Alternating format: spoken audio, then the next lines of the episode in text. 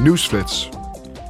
Door de Russische inval in Oekraïne, die een jaar geleden is begonnen, heeft inmiddels zo'n 40% van de Oekraïnse bevolking dringend behoefte aan humanitaire hulp en bescherming.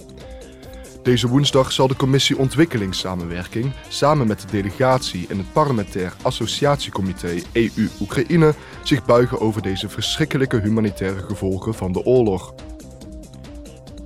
Het Zweedse voorzitterschap van de Europese Raad organiseert samen met het Europees Parlement de Europese Parlementaire Week 2023. De conferentie zal in het teken staan van het economische, sociale en begrotingsbeleid van de EU en vindt vandaag en morgen plaats in het Europees Parlement in Brussel.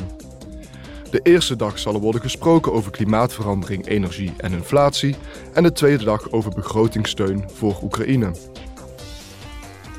De Commissie Juridische Zaken organiseert vandaag een bespreking met de Europese Commissie over de resolutie van het parlement die het makkelijker moet maken voor Europese verenigingen en organisaties zonder winstoogmerk om over de grens te werken.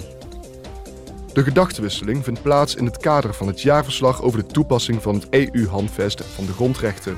Vooral de rol van organisaties uit het maatschappelijk middenveld en activisten staat daarin centraal.